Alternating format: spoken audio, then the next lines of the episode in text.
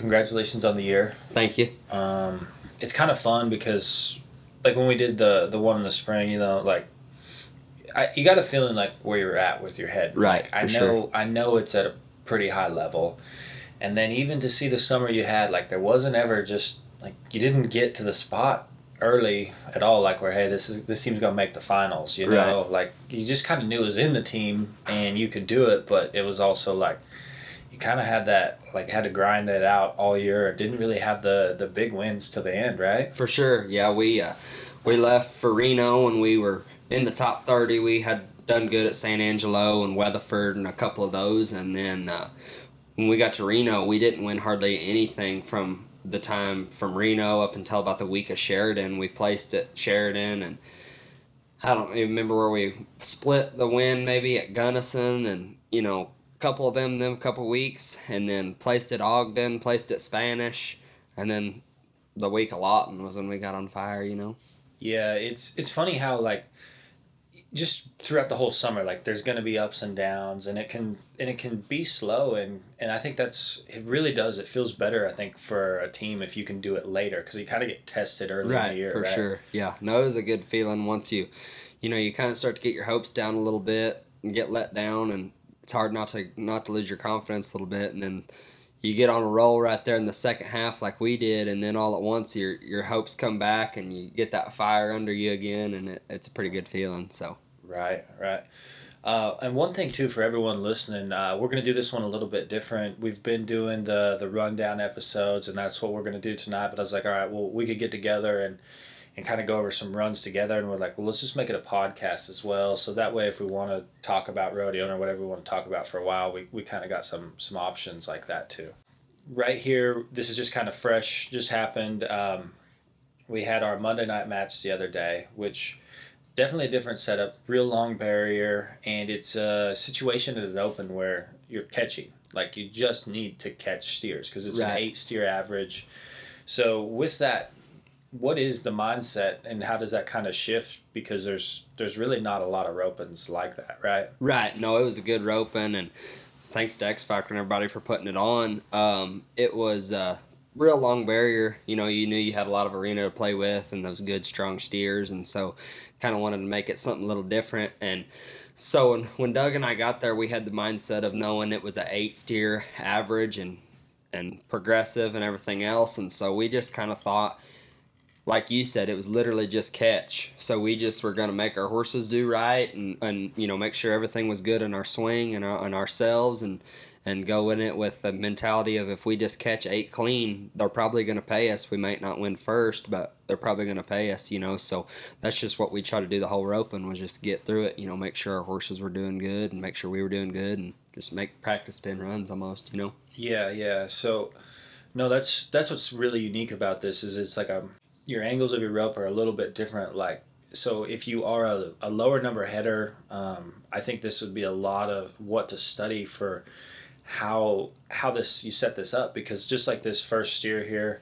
Uh, take me through this lane position and what what do you think sets this run up? Because I, I this actually isn't your first round, but this is one of one of the like your third steer, right? Second or third steer. I honestly I run so many that night I don't even remember. okay.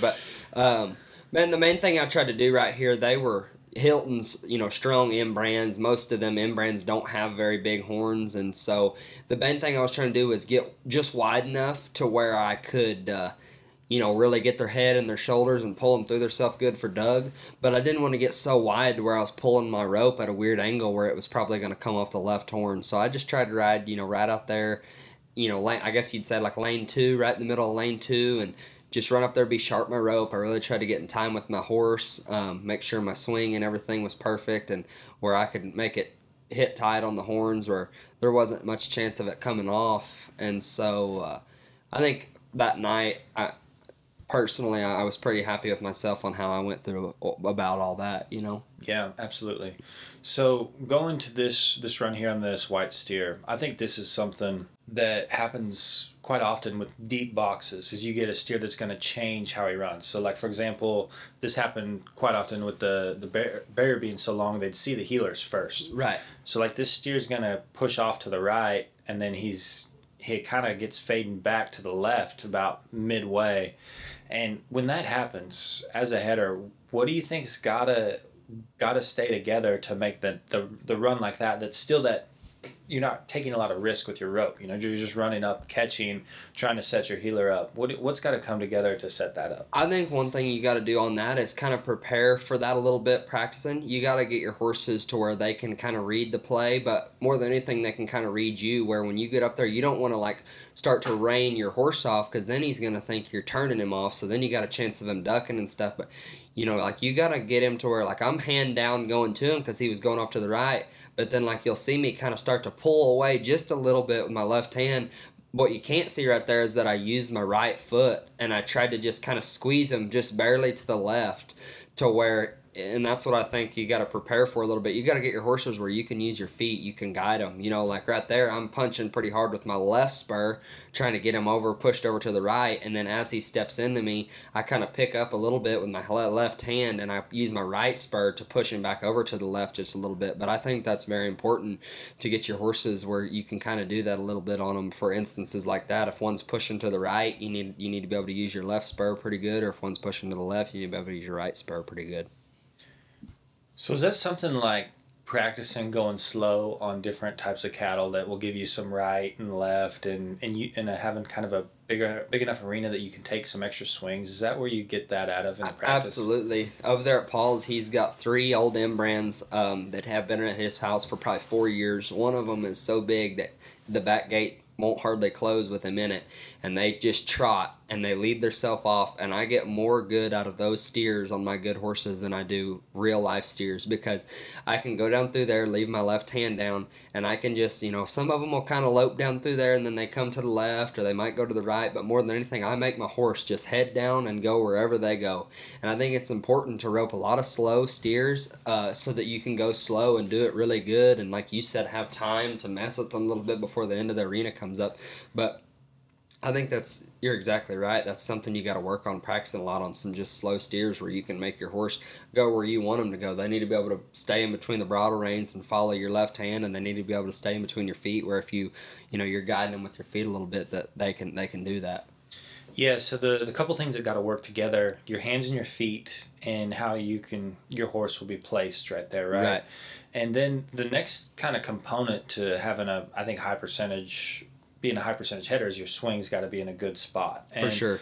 And the one thing about open jackpot heading is the when you're hitting the mouth of the box, it seems like your tippy rope needs to be a little bit higher, and you kind of got to hunt that shot a little bit more.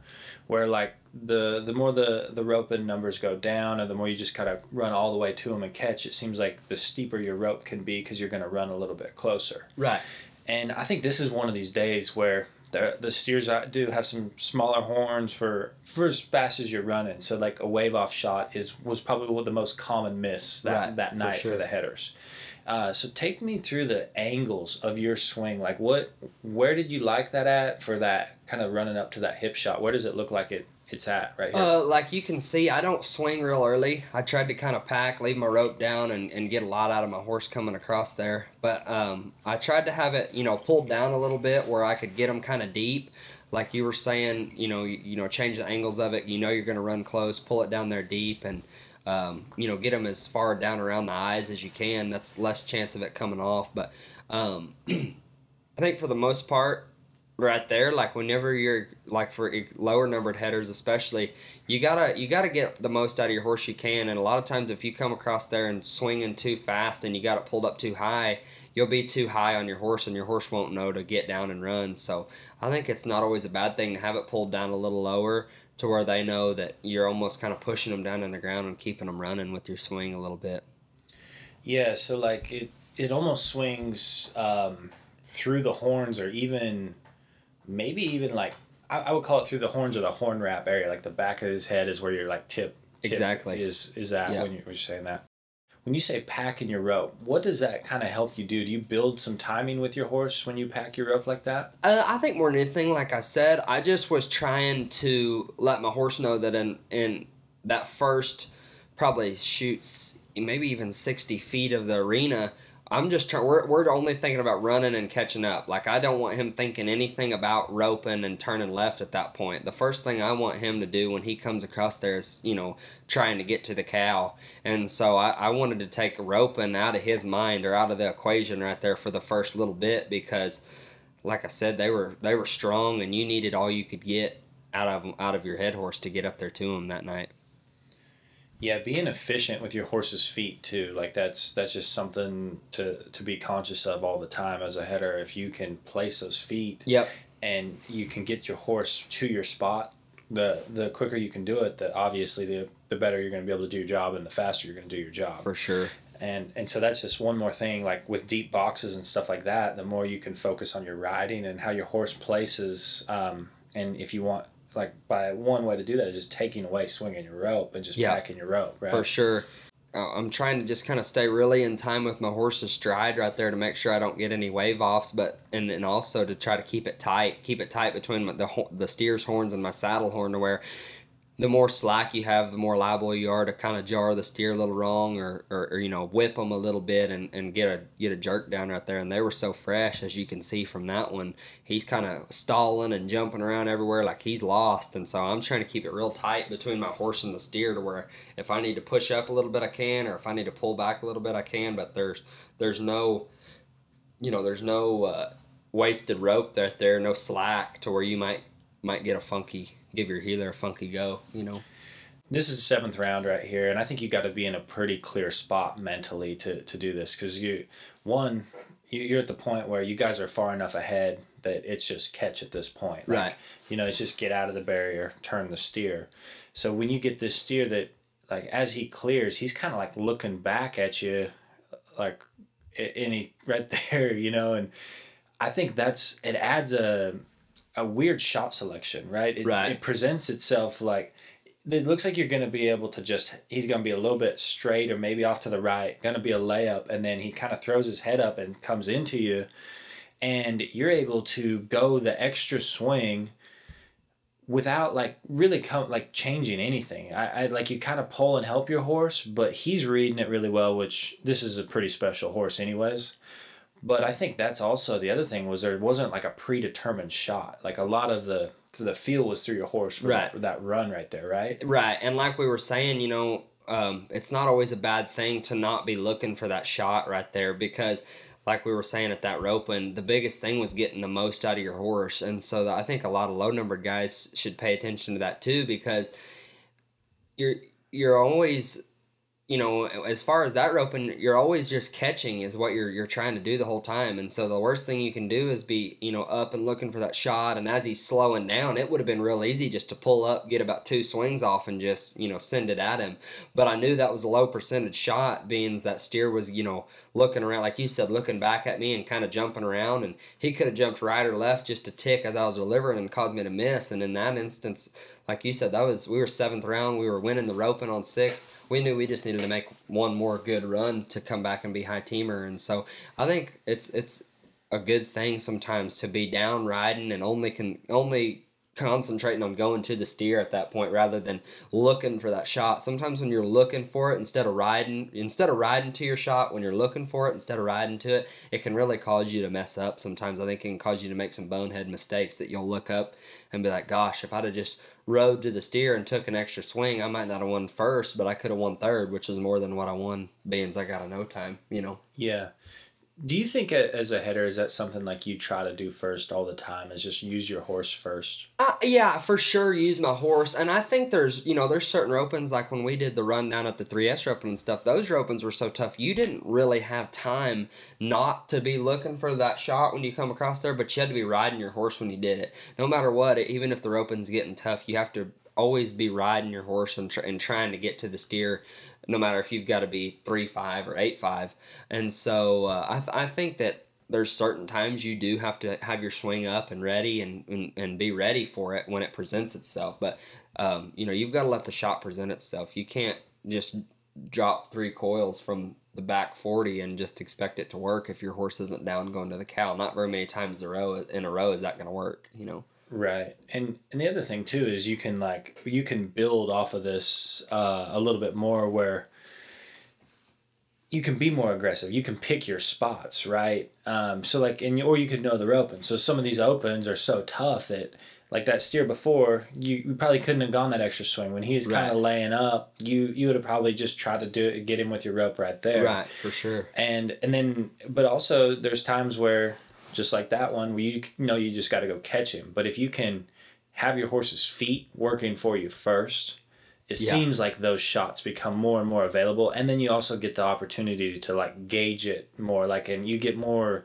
selection with what, how you want to head in that rope and so if it's if you do need to speed up you can or if you do need to lay up you can or if you for just sure. you can kind of stay with whatever runs yeah, working for sure no you, you got to have your horse helping you you got to have him working for you and like you said kind of knowing how your horse does what in certain situations will always help that too right so short round is this is this the oddest short round run you've had in a while? For sure, in an open open, there's not very many times you got to be 14 something to take the lead. Uh, I think Andrew and Buddy went right before us. From about the fifth or sixth round on, that was really the only team that was right there close with us. And um, in the short round, they drew that steer that come left so hard, and they got him. A, they got a half head and kind of pulled him around over by the tractor. And Buddy you know how Buddy is. Like he ain't missing for money. Yeah. So he made sure he got all the way in there to him, got him timed up, hill him. I think they went like twelve, which wasn't odd for this roping because of how fresh the steers were and how long the start was. And so when they went twelve, um, they went to the lead and they said we had to be fourteen. And I knew if we made a clean run, chances are we were probably going to be under 14. So my biggest deal was, uh, you know, make sure you get out, ride your horse all the way to him, make sure you have it pulled down there like you want, get him headed, Dally, handle him good, let Doug get in there and do what Doug does, you know. Right. You know that that's what's kind of crazy about this one is this steer's real good and you're able to get a few extra swings off. Right.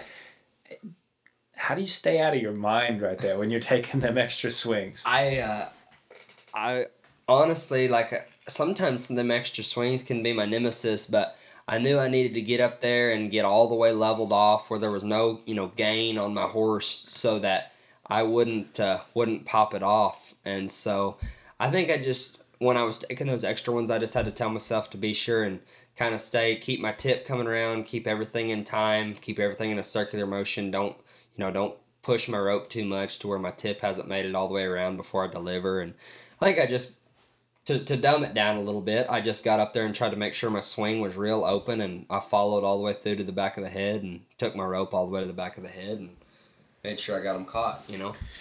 Yeah, too, and it's like one of those things where uh, that steer was a little bit better than what you what you probably had been getting most of the day, and you caught up, and you can pick your rope up naturally, like a little bit faster than normal, like you didn't pack it, and so you can see that the timing with your horse, you're really waiting for that, right. which he offered it probably one or two swings before, but being able to go the extra couple of swings and have that have the feel of the big open measured loop that's man i think that's pretty special when you have that kind of control for sure and, and you can get it at the end of a roping right not yeah. not the very first one for sure know? and yeah I, I think that comes from a lot of real good horsemanship a lot of really good riding and that kind of creates that shot right, right. there this is what I thought was going to be really fun about this is, you know, just kind of watching you head a little bit and and kind of from our previous conversations and rundowns, like I, I feel like your jackpot game is really good. I really like how you jackpot and how you set the run up, and you can see that like there's a lot of things that you do really well, um, controlling the steers' heads, but rodeoing, it's so tough now. That it's tough.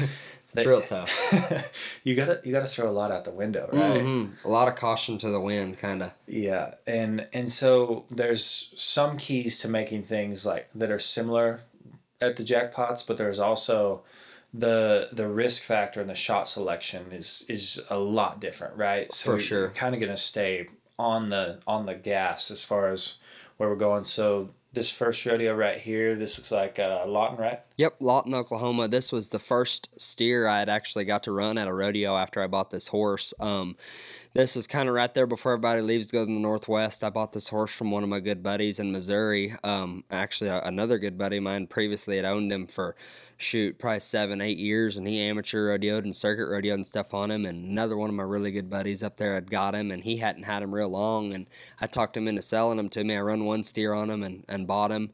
Uh, when the the week of like Dodge and all that, and I didn't. I bought him or run steer on him and left, and then called him you know, the next day or something, I was driving and I bought him over the phone. And uh, so I didn't get him to like the Spicer grip. And I got to practice on him one day right here before we got a lot. And that morning, um, me and Doug practiced a little bit and I run a handful of steers on him. So this was my first live action run. And I was actually a little bit nervous right here because I was like, you know, fixing to leave to go to the Northwest. And this, I just gave a lot of money for this horse. I hope it works. You know what I mean? You know when you got a new horse it's it's a different feel with especially heading to me. for sure. It's it's it can be it can be a make or break deal because it's hard to get with a new head horse i think.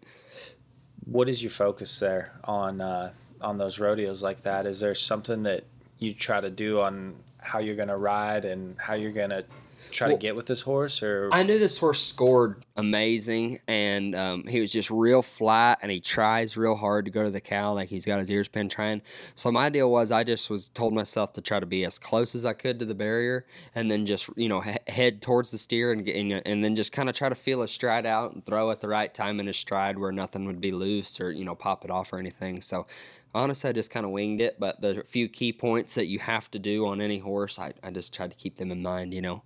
Well, and two, and, and that that I think that keeps it easy because if you're gonna try to hit the barrier or be aggressive scoring, well, you might break the barrier or you might get out, but either way, you can get a good feel for the right. run, right? So you could even like say, hey, well, if I break the barrier and I just you know score a little bit less than what I should have, well, right. you still get a pretty good feel out of your horse, and you can like start building that confidence as opposed to like for sure. And like we've talked before on on rodeos, they're so tough anymore. You can't afford not to take a chance at the barrier, anyways.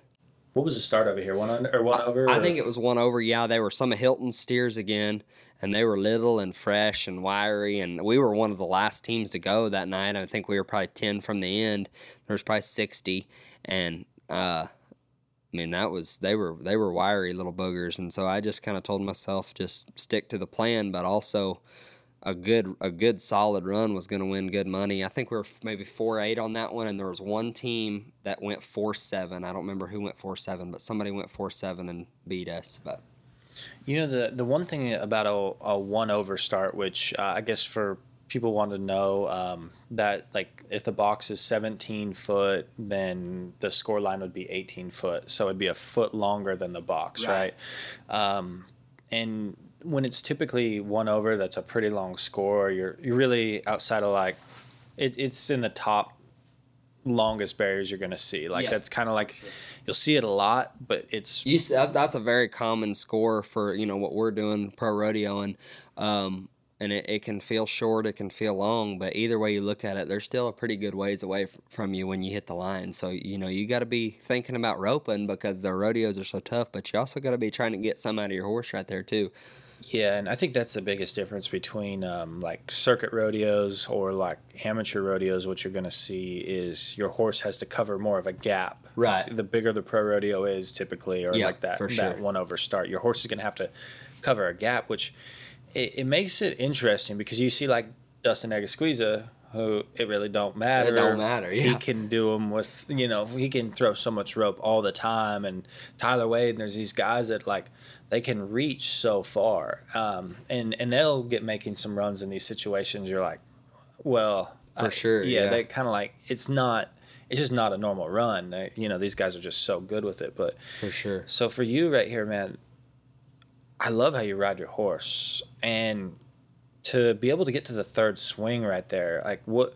Why do you think that's that happens? Because I, I, think you you know you, he's he's kind of fading a little bit right, and the steer's sharp, but that's I think that's what's wild about this is you guys are fast. Uh, what do you win second at this rodeo? Yeah, we won second in the first round right here. Uh, man, that that horse, he, he's just really good about letting you take him maybe a swing farther, but he keeps everything tight. He pulls him through good, and he, you know, he finishes so good that Doug was able to just stay with his rope and get him healed. But I was looking at him when, when he dallied pretty much, you know, and I think that was a lot of it was that we were able to run him just maybe a hair farther.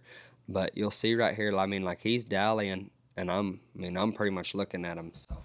Yeah, and and that's the other thing with these two headers is there's times where you can go the extra swing, right? Like you went right. to that that second or the third swing, and you can make up for it by how I mean these steers are a little bit fresher and harder to heel, and sure. that one opened up pretty good. But you could tell he was wanting to be yeah.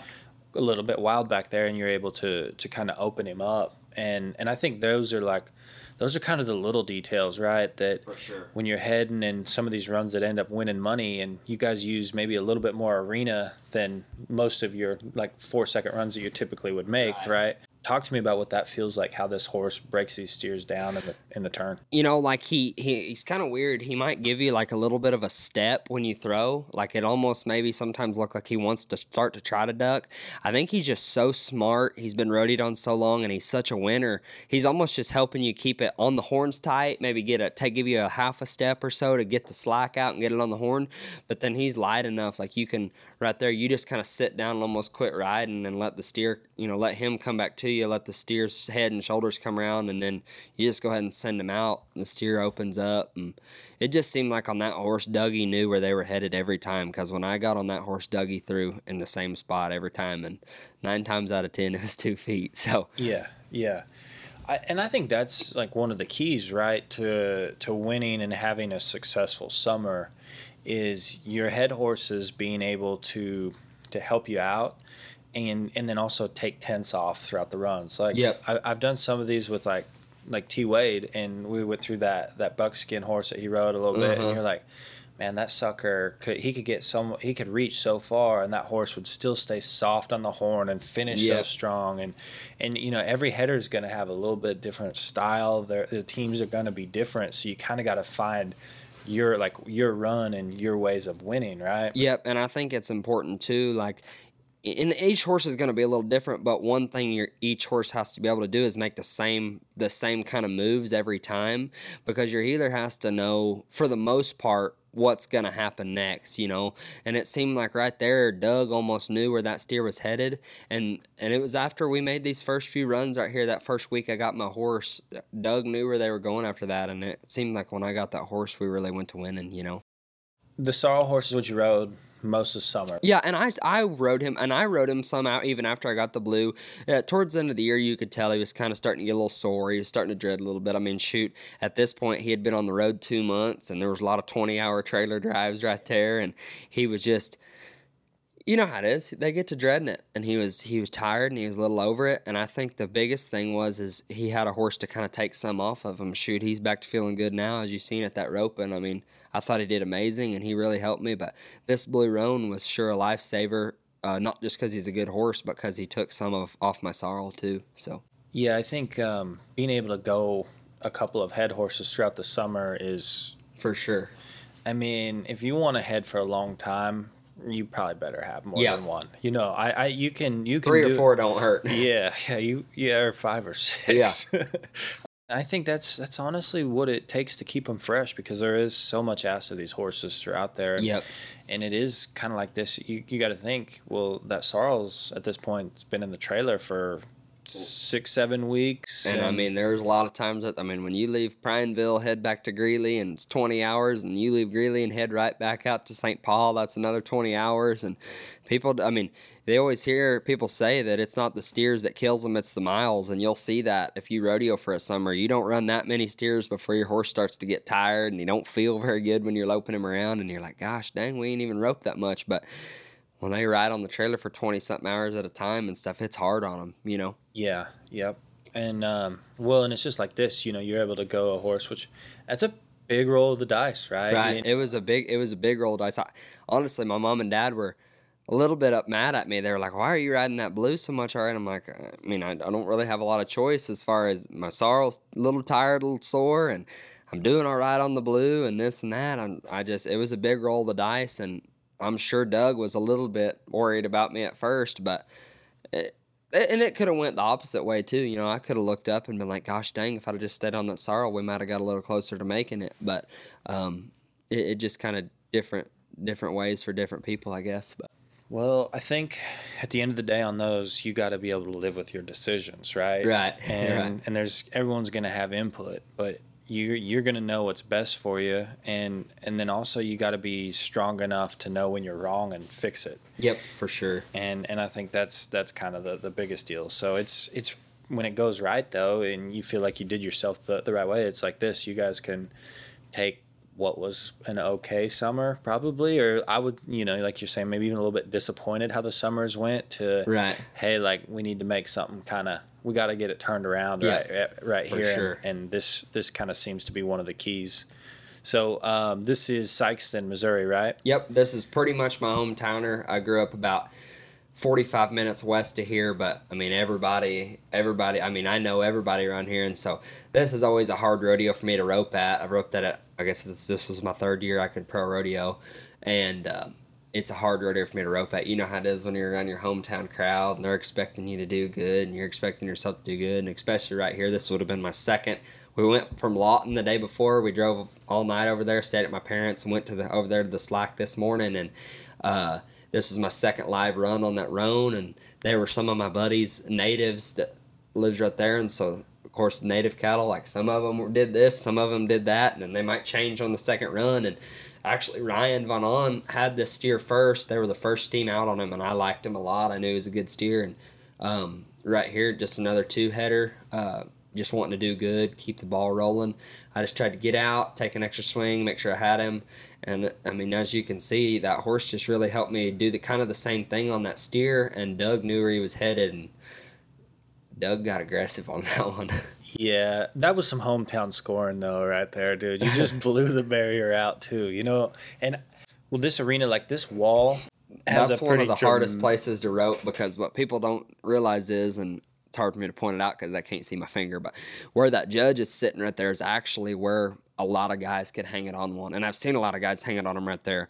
But what you can't tell is how, and you've probably been there. What you can't tell is is how close that fence is to where that judge is sitting. Um, there's a lot of guys that get it, you know, have the rope cocked, come across their one, two, stick it on them, they turn and bam, they hit the fence. Like it is, a, it's a diamond shape arena, and if you head it, if you get it on them in the first 15 feet, you will run into the left fence. And so, it seems like if you can have a steer almost like that that stays straight and, and is decently sharp, uh, you want them to lope and kind of wait on you, but one that leaves and, and, and sharp and straight where you can almost take a couple swings and keep it tight, you can you can win more money, you know, doing that because if I would headed him two swings sooner, I wouldn't have had a whole lot of room to turn off, you know. That's just knowing the situation right there. I mean, right. just blew the barrier back, great scoring, and then but it also when you hit the barrier like that, you knew eh, to to ride through that shot right. and just take the extra swing, get him on real short rope, and I mean you've got him on real short rope, and you're not that far away from the wall when you face. Right. So that that's what I I, I mean. I like I said earlier, if you, if a guy's reach, they're done. They don't mm-hmm. win anything over there, and I and that's just um, I think that's also part of being a, like a rodeo header is you're going to get in a lot of different arenas mm-hmm. and you're going to get a lot of different looks at the score and and how you handle these situations increase that's how you increase your odds of of for sure just right. kind of experience and knowing what to do at each place you know we get a little different angle at this one. Uh, this is kind of northwest time, right? This is yep. uh, Kennewick right here. Yep, we actually skipped a week right there. Uh, there's some rodeos we'll see here in a minute that were the week before, but uh, we had come off of a really good week. The week after Sikeston, we flew out, you know, go to like call, you know, you go to Caldwell, uh, Gooding, Canby, Billings. Um, I guess that'd be about it for most people. But um, we had a good week that week. We won, I think we won ten thousand. So then coming into this week, Kennewick, uh, just Kennewick and Bremerton that week, and the barrier is actually two over right here. And so, I mean, you really had to do some scoring and some riding. I knew this steer was pretty strong. I think Jackson and Marty had him at Hermiston. Um, so I just tried to get a good start and just get the first one knocked down with it being two over. There, you know, you can't make more out of a situation than possible. So I'm just trying to kind of go do our deal. I think we were actually like six one, maybe like a whole lot of place. I think they paid eight money. I think we won maybe ninth in the first round. So we weren't in a terrible spot. Um, just big strong steer and did what we could do on him you know after a couple big weeks, well, you're in a new spot, right? As far as standings go, are you do you, do you pay attention to where you're at in the standings at this point? You know, I did, and, and growing up, I remember junior rodeoing and stuff. I would always look at the points and see if I was ahead of my buddies and this and that. And my mom and dad would always chew me out, like, "You don't need to worry about that. You need to worry about."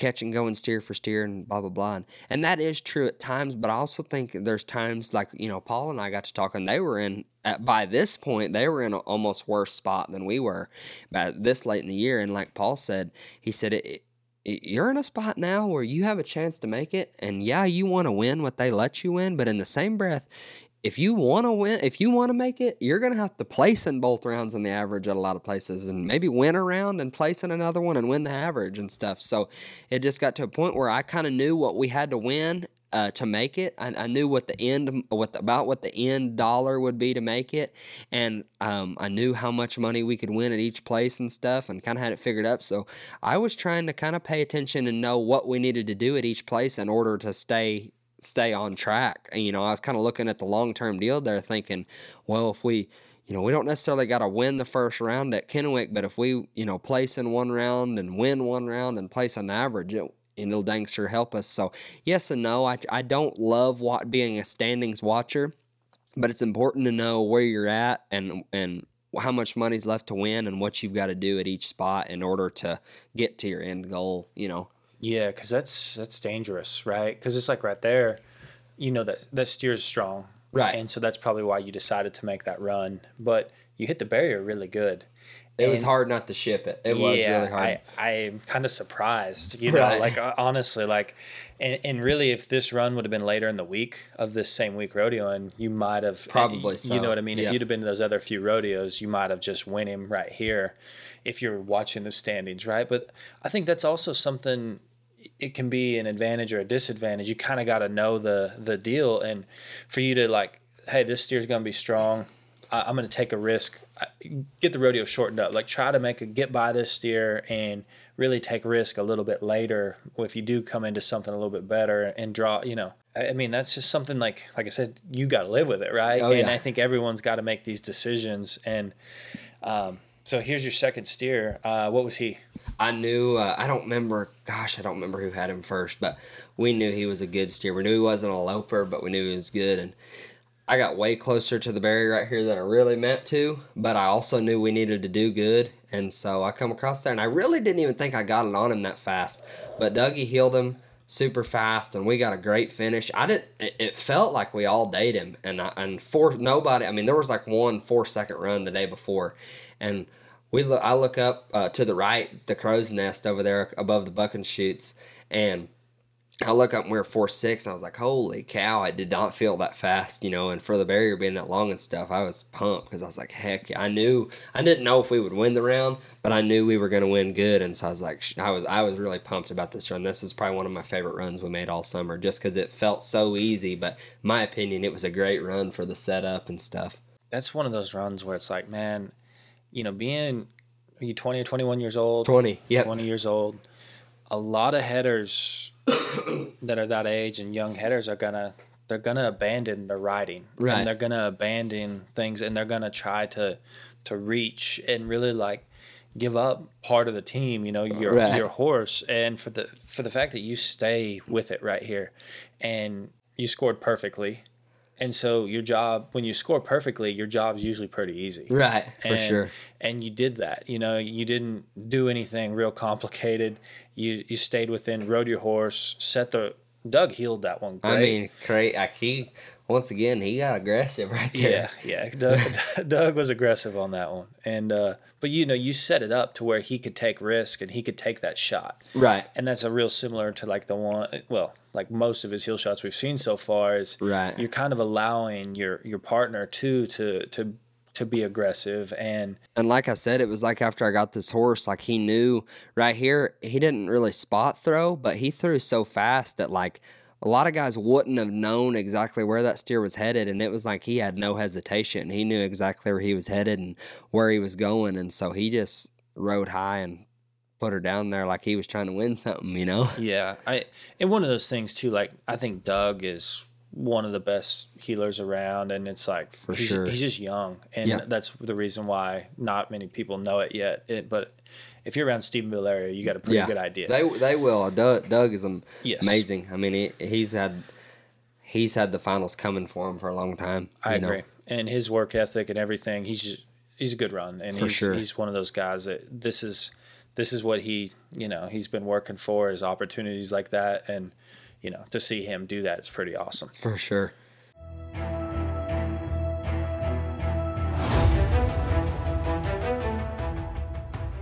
We got these out of order right here. This one will be The week before. This was the week of Caldwell, so this would have been the week after Sikeston.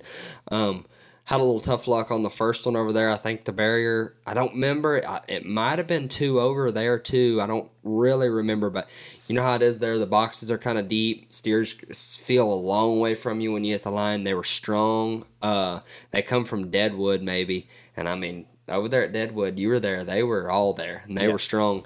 And, um, so we had went to run the first one at uh, here and didn't do any good, and then um, went to Canby. We were doing good at Canby, so we were coming off of a, a couple good runs over there. And I got back on my sorrel here. Uh, Colby had kind of told me he thought that this was a place not to ride their own. He said thought it hurt his confidence a little bit with them being so far out in front of him and him not feeling like he could catch up fast and stuff. So I got back on my sorrel right here, and we weren't exa- exactly sure how good the steer was. We thought he was decent. We actually had him the first time at Deadwood, and he he ran. He was fast, but he had got caught a few times after that, and so we knew he was going to be all right. And so I, I mean, obviously we were out of the average. So and the second round there was tough. So my plan was just to hit the barrier and ship it and hope for the best, kind of. You know, when when you go to reaching like that, your upper body stays real consistent. Like that that's one thing too. You see a lot of headers when they reach or really like want to get a lot out of their horse, um, and they'll break at the waist. And that's something like when I watch your head, you really don't do. Like you're really good about riding across the line, but your upper body stays pretty square and open. Is that something you've worked on? Yeah, and, it's something I think you got to do too because uh, every you know horses know a, a smart horse that especially like that sorrel or that roan they know when it's coming. So the less you can show it to them, the more true you're going to keep them. So I think it's just something you almost have to work on as a header because if you don't, you're going to start showing your horse exactly when you're throwing. You know, like right there, my sorrel almost didn't even know he was, he was almost too free. He didn't even know that was coming. You know. Yeah. And I think too, like the other deal it can do is your swing stays real consistent. Yeah, Yep. like like your tip, like that's probably one of the hardest things to do. At, like once we've got like the scoring and a riding is understanding where your tip's at rodeo and right. for Like- sure. Like to be able to have it pointed in the right spot. So the less you break at your waist and your shoulders leaning forward or getting too far back, the more you can really gauge where Yep. your rope is at. And, and I think you're more you're more powerful with your rope too. You know, I, I think your core and everything stays behind your rope, and you're able to, it, you know, if you reach, you don't have to worry quite as bad about popping it off or leaving it short of the right horn because you still have a lot on your rope. Right, right. Okay, well, over here at Canby, um, one thing about this arena, it's it's not as bad as Sikeston's left wall, Close though. but it's very close. Yep. And and the, but I, the only thing that might be different here, if I remember right, is the boxes are pretty narrow feeling too. Like is they're it- almost kind of narrow, a little tight. Uh, Canby's not a real big. It's kind of it's it's not a real big arena. It's just right there outside Portland, so it's uh, right in town and just kind of a little. It almost has a little bit of a back east amateur rodeo feel, like you're right in town and little arena and stuff. These were the steers from Cheyenne, so nobody really knew what they were. The only place they'd been was Cheyenne, and so you know. We, we kind of a little bit nervous on what they were going to do, and we were the second team out, and I don't remember who went first, uh, but their steer loped, and but you can see Begay sitting right there. I was sitting right by Begay, and I said, "Do you think this one's going to lope?" And he just kind of smiled at me like he does, like he doesn't really say much. I'm like, uh, "Okay, sounds good." So I just kind of went off of him being like that first one, he was exactly like that first one. what was the barrier here? Was it probably even I think it was actually one over. There's one over here too. So one over in a small arena? uh huh, yeah. Um, I won't complain about that one. But uh, one thing about this is, as a header, you've got to have what you see kind of dialed in at this point because once you've rodeoed it this this long you're going to get some runs at the beginning where you know even if you're in the first three or four teams you gotta kind of have an idea of according to the measurements what you're going to see Yep, and these kind of chutes here, that's actually kind of funny that I would point that out, but these kind of chutes here are a nemesis for me because you can see, like right there where that guy's standing, his kind of cowboy hat's in the way blocking the steer. Um, you can see that there's a big solid plate right there. And to me, like that's like a WW or something. To me, that's like a, a real dead spot. And I don't know why, but I score. I do not score very good on a chute like that. It's that, that big dead spot. It's hard for me to watch what's coming and, you know, see exactly what I want to see around the end of the gates because I don't see to the pin. I see around the end of the gate. And so that kind of dead spot can be hard for me. And so, um, my main deal was I was just trying to score sharp, but I was trying to make sure that I had saw plenty because I had had a feeling this steer was going to be about like the one before and just lope, you know. Yeah. You know, that's it's funny because those are probably the reason why I went to scoring to the pin and try to stay scoring at the pin because that that's they just don't it doesn't read the same and, Right. and I always would leave early or late and and having a hard Yep. time getting that. So typically like w- one over, what are you going to see at the end of the gate usually? If the steers are good, usually you end up seeing somewhere around like front leg or maybe front leg by, which would be, you know, see front leg on the end of the gate and then like after it's to the end of the gate, then go, not, you know, not when it gets there. Um, and so I, I don't remember, but I think right here I was kind of planning on seeing about front leg. I, I remember maybe something about front leg here. And and so that's something like too when you're there, you got your reference point like what you're going to see and then if he's good, you and it's that long, you and it's a two header here, right? Yeah, for sure. So you're probably to be it's it's one of those things heading like if you got a horse that just when you drop your hand blows, you might go extra or if you've got a horse that can kind of throttle, Feather a little bit. yeah, Yeah, you can feather them out of that box and not give them that full send with your left hand. But those are kind of your two options at that Right. point when you don't really know the barrier's pretty long, and uh, and you're right there at the front of it Right. too. I think you get running downhill at these steers on this horse really good, don't you? Like that's that's kind of like after watching a lot of these runs, it's like when you release your hand, it's like dropping the hammer. Yeah. um, you probably seeing a touch extra. Right there, and just got running down like Yep. you just and I like you could see that bow gate or that overhead gate right there beside the head box, and uh, so you couldn't swing in the box. So I had it kind of I had it pulled down, and I almost wished I could have been swinging because I didn't get as many like solid swings as I wanted to that steer. Like I swung about twice and just sent it at him, but he was so good. And like we were talking a while ago, at this point we knew we needed to place in every round that day that we could because we were in you know needing to win so bad in order to make it. Um, but yeah, that horse does do a really good job at just staying flat. I don't mean like you said, it almost feels like you're running downhill to him, and it just feels like you have, that horse is so crazy. It feels like you have an upper hand. you Yeah. know?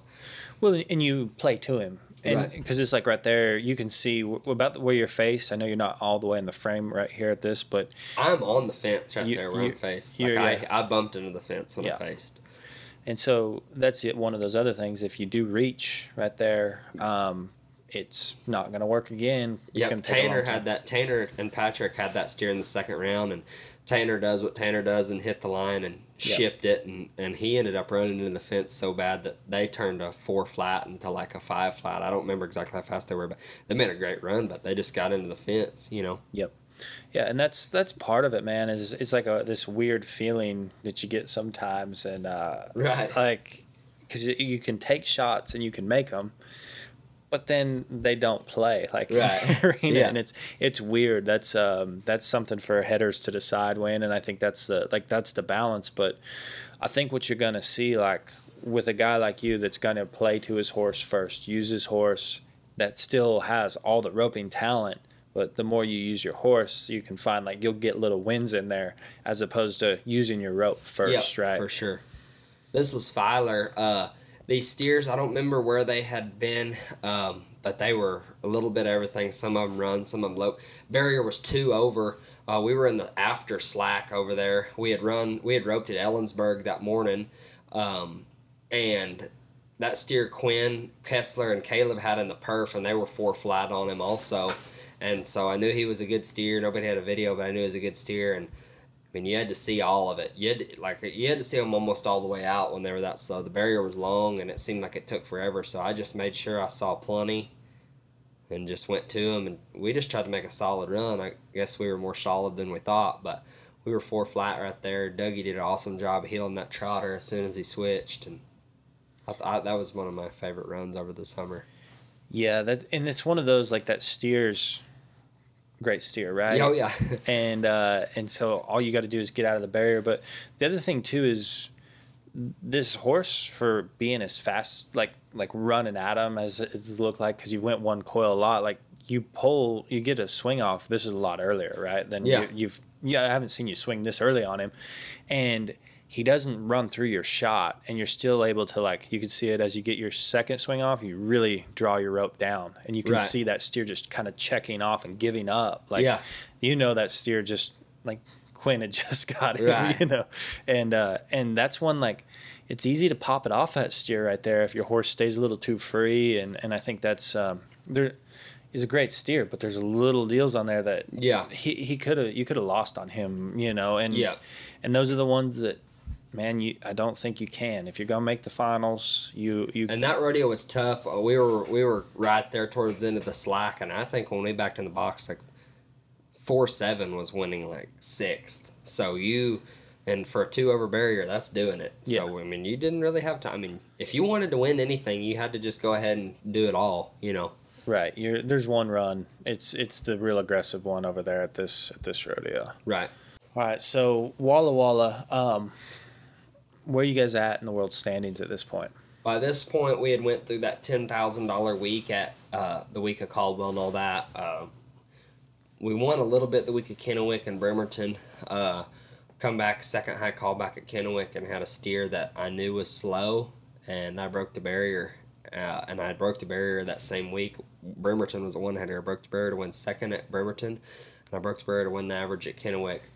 And um, after the week before, after having that ten thousand dollar week, and then the week of Kennewick winning a little bit, and then breaking two barriers to make big moves, I struggled with a lot of self confidence going into this week um, because we had moved up to about 18th or 17th in the standings, and once again, where standings watchings can kind of hurt you, I got to pulling it up and figuring it up, and I had it figured where if I don't break them two barriers, I'm about 12th or 13th at this point and that was hard on me because I, you know, I thought that maybe that cost me and this and that, and and it so going and this is the first steer of the next week, and going on to this steer, I took a long time in the box. I had to take a lot of deep breaths. I had to tell myself that, you know, trust my process, trust my ability, trust my partner, trust everything. I had to do a lot of, you know, almost like premeditating in the box. Like I probably looked like a little bit of weirdo in there because I took a minute. Um, but it was hard because I had just come off of a week where I cost myself probably an extra seventy five hundred, and that was the that was the difference at that point. As as I don't know if you paid attention to the standings much, but from about twenty third to about thirteenth was all within just a few thousand bucks right there, and it that that was just one of those deals where I would just would lay down at night and ask myself if I cost myself making the finals by breaking those barriers. So. Um, going into this steer, this was a pretty big steer for me because I was struggling pretty bad going into this steer. When you start breaking that down, because uh, like the first thing I see is like, well, you blew the barrier out a ton of times in a row on this horse, right? Right. So is that something that you look at right away? Is you're like, well, I, I'm scoring so aggressive that I'm gonna like you're bound to get some barriers, right? Like even the second steer, uh, both steers at, at, at Kennewick, I thought were probably too close. Right. You know, like you and and then the same thing like Sikeston, that that was close. It was way close, right? right? And and but that's okay because that's been the game plan was to do that, and the the run holds up really good. So, are you able to like separate that and realize, okay, maybe I'm just getting too close to the barrier at this point, or are you like, are you still saying I'm going to stay aggressive, or what? What's there? It, it depends on the run because at Bremerton, Bremerton was a one header and it was so tough. You like we've talked about, you had to take chances. I leaked and I, I did some bonehead mistakes, but yes, I, I wasn't as hard on myself at Bremerton because it was a one header and I had one chance to win money and I was just going for it. Kennewick, I was very hard on myself at Kennewick because I knew that steer was slow the average wasn't easy at Kennewick, but if I make sure I get out and I go four eight, I still win about three, four, thirty five hundred in the average. Rather than you know, if even if I don't win it, I still win quite a bit of money.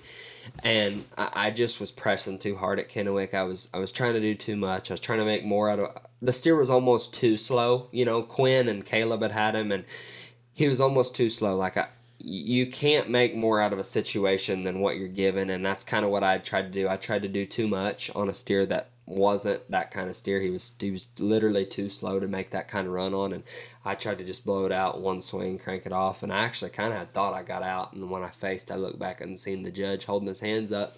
Uh, and so there's certain times when I'm breaking it down where I, I, I give myself a little relief and I say, you know, it's okay, that's going to happen.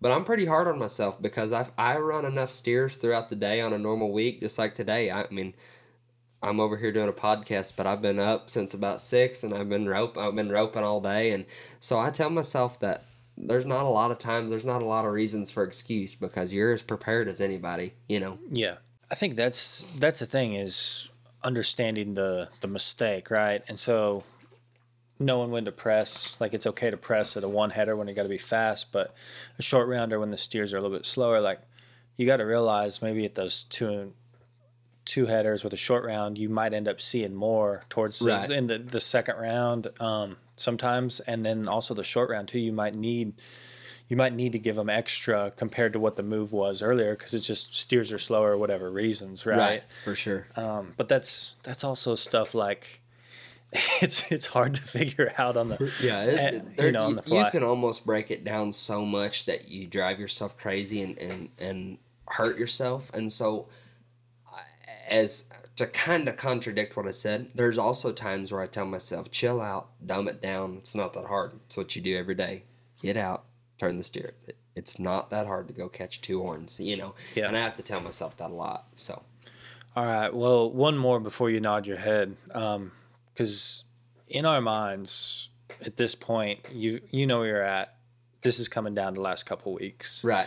I think this was uh, Ellen's is Ellensburg Labor Day weekend. Yep, right? Labor so Day this weekend. Was the, this was the first week, the first rodeo of Labor Day week, and so uh, I think this was like I think uh, the slacks on like a Tuesday, so this is Tuesday about lunch, and so obviously September is the last month of rodeo, and I've I've got th- like three weeks to, to rodeo, and so yes, coming down to this week, I know it's crunch time. I know it's time to do to make make stuff happen. Yeah. You know, and and that's the thing now. So you've got to ride this line of okay, uh, you're gonna want to be perfect, and you're gonna want to you're gonna want to bring your best stuff out. But the harder you try to bring it out, the the more you can get away from your actual execution. Right. So when you're saying you take a long time in the box, is that is that what you're kind of doing? Is trying to get like clarity on like what you're gonna do on this steer? Because you've had so many different situations now where it's kind of have changed where your run at the beginning of the year compared to now you're wanting to do different things. Is that is that what it is? You know i don't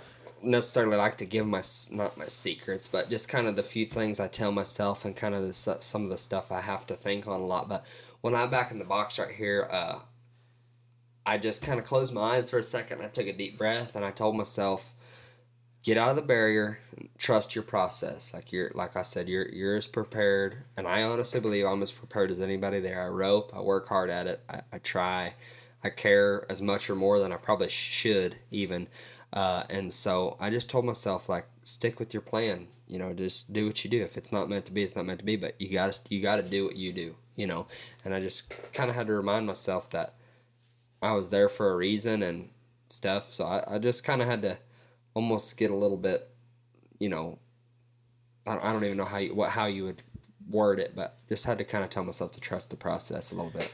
Yeah, you you got to be able to trust your process. Right, exactly. And, and I think that's like when we rope a steer and do something, we have the what we think on to get that right. that out and, and to be able to react. And, and and if you don't have that, that's probably something you need to to get because what's going to happen when there's all the pressure in the world like this steer because this is weird it's a Tuesday afternoon at noon and you haven't run one steer and you've got nerves. Right. That's not normal, right? right exactly. But very few people are going to understand that because it's like, well, now you've been rodeoing all year. This is you're to the the moment. Well, and um, I think a lot of people won't understand it because it, it it's a whole new different kind of nervous whenever you're coming to the last few weeks of rodeoing and you have a chance to make the NFR, which is you know most people's dream and it's definitely been my dream since i was a little kid. And so backing in right here i tried to have to try to block that out a little bit because by this point that's about all you can think of. When you lay your head down at night and or you wake up in the morning that's all you can think about kind of so. Yeah yeah and so now we've got this this mental balance Right. it's never happened before and Right. and so I, I get it Walla Walla is kind of weird. The boxes are deep, real deep there. Um, and so you don't have to see that much on the steer, but they're still a pretty good ways from you when you hit the line. So I'm just trying to get quite a bit out of the blue right here and come across there and do my deal and head him and just let Dougie do what he does. And so um, that was a you know decent round. I think we won like fourth right there. Uh, Driggers and Colby and Paul and a few guys they dang sure blasted one. And so um, we just made our run and let it win what it win. And I think it, you know it paid off. We won a little bit of money in the first round. So. did you feel like there was just a weight of the world off your shoulders as soon as you faced right there A little bit, yeah.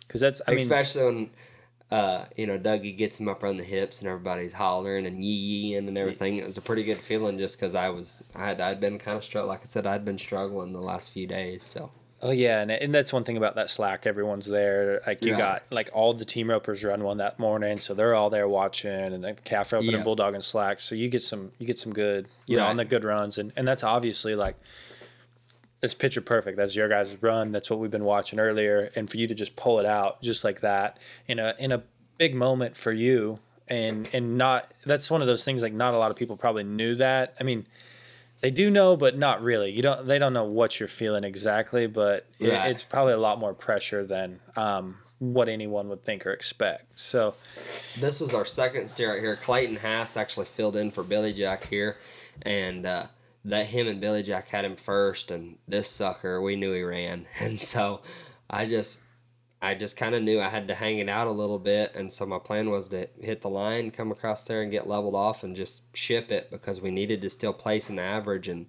we run that steer pretty decent ways to be five two.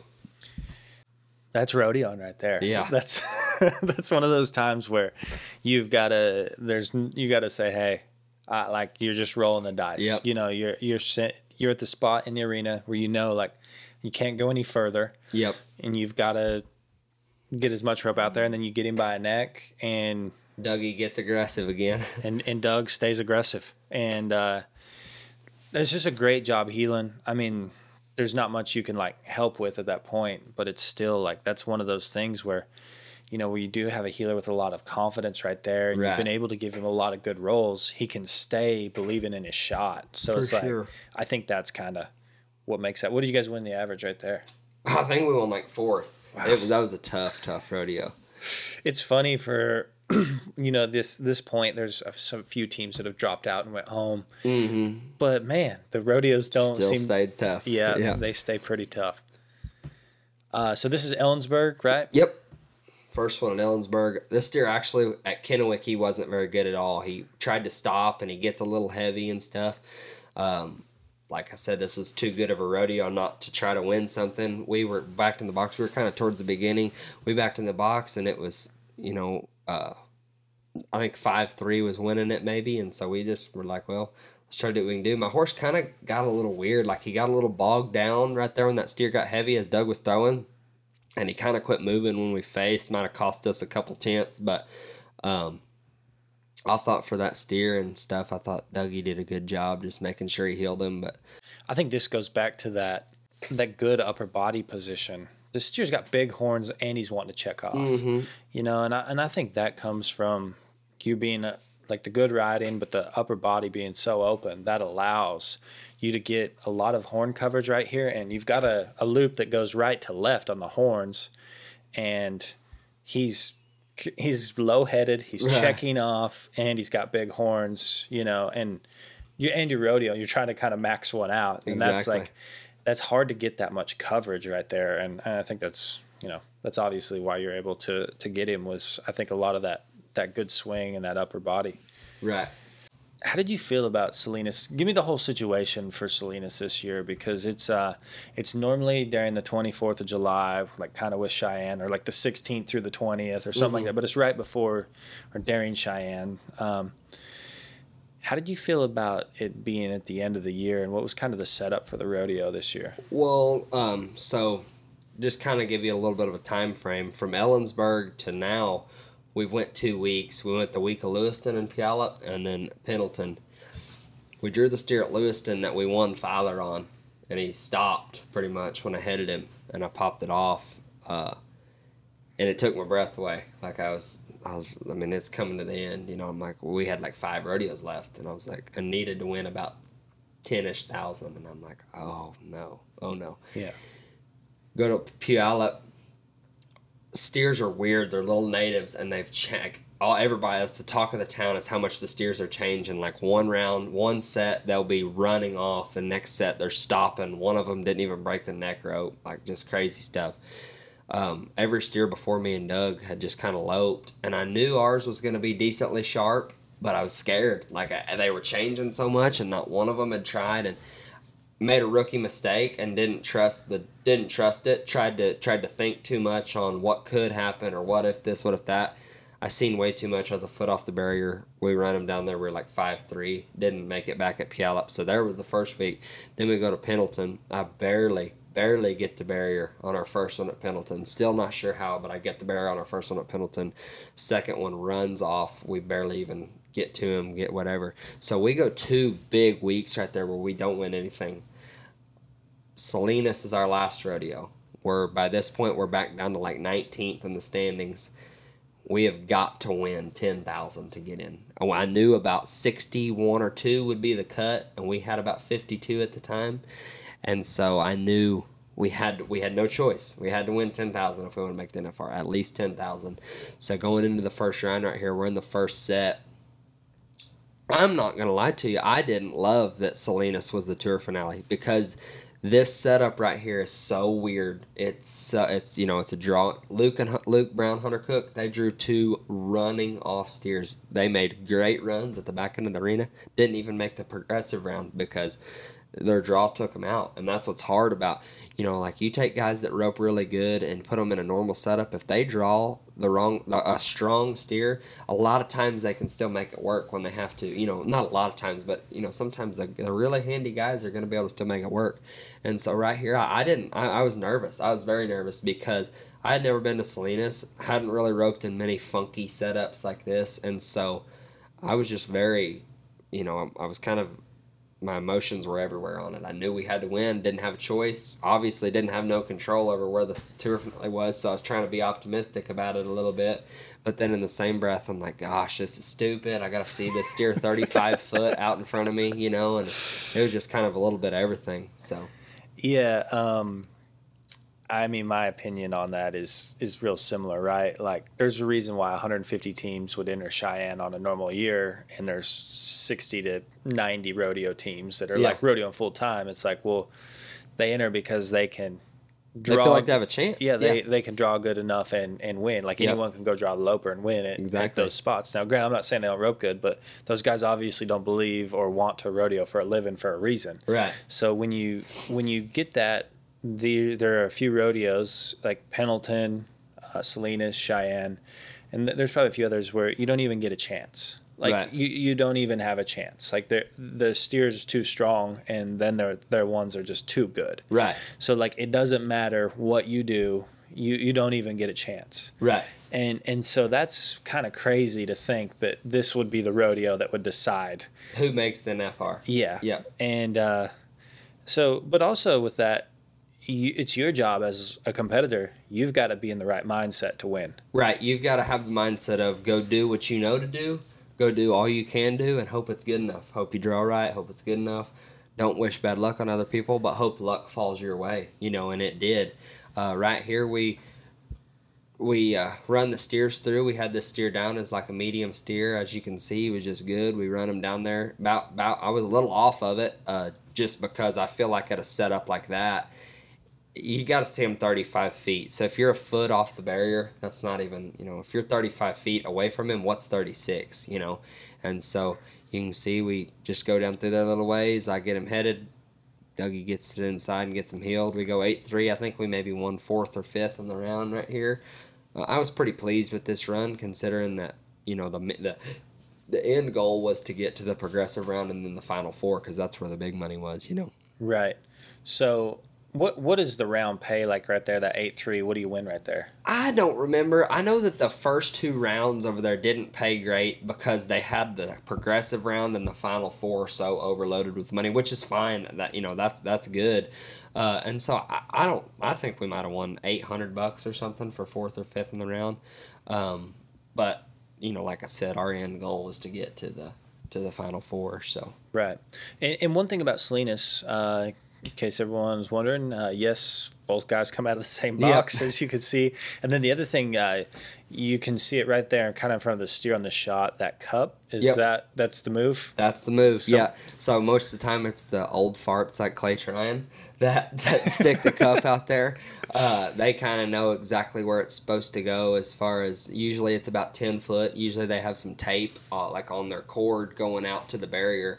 They'll have some tape on there and so they'll they'll go out there to the tape and walk out in the middle and stick that cup. Usually, kind of dig them a little hole and you know stick stick it where just a little about you know half inch of it sticking out of the ground or whatever, so nothing jumps at it. But usually, you just watch the cup, and when they come to the cup, that's when you dump the clutch. All right. So, uh, what steer is this over here? This is the steer Brenton Hall and Chase Tryon went six nine on in the first round. It was and it was a bad to the bone run. Uh, Steer almost acted a little lost the first time. Like Brenton got a great start and come across there, and he kind of steers kind of head up, a little lost, and Brenton pulls that bay horse off, snaps it on him tight, Hawks up there in a good enough spot where he kind of let him hit out there and then just pushed to him and one two heeled him and they made a good run. So we were pretty pumped. He knew a little more where he was going right here, but this was a good. Uh, we were in a spot where we just needed to make some kind of short eight second run again to win good in the average and get back. And this is a perfect steer for that. He was fast enough to stay out in front of us where we didn't have no you know blowing up and almost running by, but he was slow enough where we could catch up to him good. And I think we were another eight three right here. Um, I think we actually won second or third in this round, and one second average. Uh, on the first two, they paid average. So okay, and you know one thing about that run too is it's like a there's a it's like a no hesitation yeah. shot out of you. Like that's that's the thing, man. Is you're in a you're in a spot where essentially this is the steer that punches your ticket to the finals right here is kind of like how it kind of worked out was this is the one the, that got the, you there the progressive round steer was actually the one that punched the ticket uh, obviously this steer helped because we had to get there first yep. and so yeah in a roundabout way i'd say that in a way he was he kind of punched the ticket and so yeah he was he was a good steer because i was able to ride up there and i got leveled off right here and it, i was able to put it pretty tight between the saddle horn and his horns and Dougie got in there and heeled him getting away from him, and it was just a good, good, solid run for what we needed to do. You know. How confident did you need to be in that horse to go him and not the sorrel right there? It was real hard because I wanted to ride the sorrel, and Colby and Paul both told me like no you need to ride something easy because the hardest thing you can do there is ride one that's up and running and not paying attention to your rope and that you know you're coming in so hot it's easy to pop it off. And you ride one that stays flat and a little bit out of your way it's easy it's a little easier to do it. Uh, i don't know if maybe colby was just telling me that because he wanted to ride this one there well i mean in my experience like that's it's been the same way. Like if i get a head horse that's really really fast and i made him run as fast as he can go I didn't have that much fun over there. Right. Like if I drew a steer on him that wasn't that fast and I just throttled him, it felt unreal. Like right. I was like it was like cheating. But when I had to ask him for the top gear and you get that like real high end run, and it's where like I mean, it's a cowboy setup. You got to right. have a horse that's kind of will read the cow, kind of getting down there and stuff. And I think that's where that, sure. that kind of comes in. Well, man, that's pretty cool to to get to that spot to come down there. Like, I think the the big thing about it is how tough you got to be mentally at times. Like, there's just these. Absolutely, yeah. There was, like I said, there was a lot of times I'd lay down at night, like that night after I broke Barry and Kennewick, and I was just sick. I couldn't sleep. I was sick. I was mad at myself. There's a lot of times you can get really down on yourself rodeoing, or, or and, and it happens jackpotting, and even if you're staying home rodeoing, amateur rodeoing and stuff. But it's a whole new kind of emotional roller coaster when you're out there and you're 20 something hours away from home and it's 20 something hours to the next rodeo and you got all this money up in diesel and fees and horses and so does your partner and it's just hard you know well too and you gotta like it, it sounds good um, and when I say it, and I hear it a lot, but like to get a game plan and stay with the game plan, right? Right. Well, there are times where you've got to make little adjustments and kind of like tweak on little things out there without crashing and burning, you know, without Right. just completely messing your stuff up, you Yeah. know. So I think like that's that's kind of the deal is like going to another horse at take, taking a risk like that and and, and to do those little deals that, that end up paying off, it's great because it's also it can go bad. Like you could have got on a new horse and it, and wrote bad on him Oh, too, sure. and yeah. and and that happens to guys. But I think that's like that's part of it. Like you know, going into it next year, like hey, I'll, I'll probably have two or three horses ready to go For sure, and yeah. and be able to manage them. And and I think as long as you're like learning from that and kind of growing from those, that's that's how you kind of like create the career out of it. Not the not the one times where it's like man. We, we don't know where we're at. We're kind of on the bubble a little bit here and there, and needing wins to go your way. So, Right. and and I think that's like how you improve your game, right? Is learn, Yeah, learning sure. from the the little mistakes that are made, and then how like what works best for you throughout the whole time. Right. For sure. Man, I appreciate you doing this with me. Um, Yes, sir. You Hope know- it can help some people. yeah, no, absolutely. So you uh, you'll set up the NFR arena and kind of get going for that this year. Got it at Vegas, right? This year. Right. Yep. Uh, I'm sure, and I've never been there. I've never done it, but just a little bit I've asked around. Uh, I think you can overdo that a little bit, and so my, like I said, trust in my process. My process has worked for me so far, so I'll probably just stay with my normal deal, roping over there at Paul's every day, and riding a bunch of horses and just doing my normal deal and roping just normal for most of the time. I think about the middle of November, me and Doug might try to do something somewhere and set us one up and just run a handful of steers in it every day, uh, just to make sure that my horses know how to come up the wall and make sure he knows where the steer's headed when my horse is thinking about coming back up the wall, you know. And long as we got that down, I think we'll be all right because I'm. Our, our plan going out there is just to have a run and stick with it and hope everything falls in all falls into play, you know. Yeah, yeah, and I think that's that's the deal. Like there being sharp with your rope and like Right. your face and all that, and it's enough steers out there that that's kind of what you want too. Right, So for sure. and that's kind of how your head game's built, anyways. So For sure. all right, man. Well, thanks again. Yes, sir.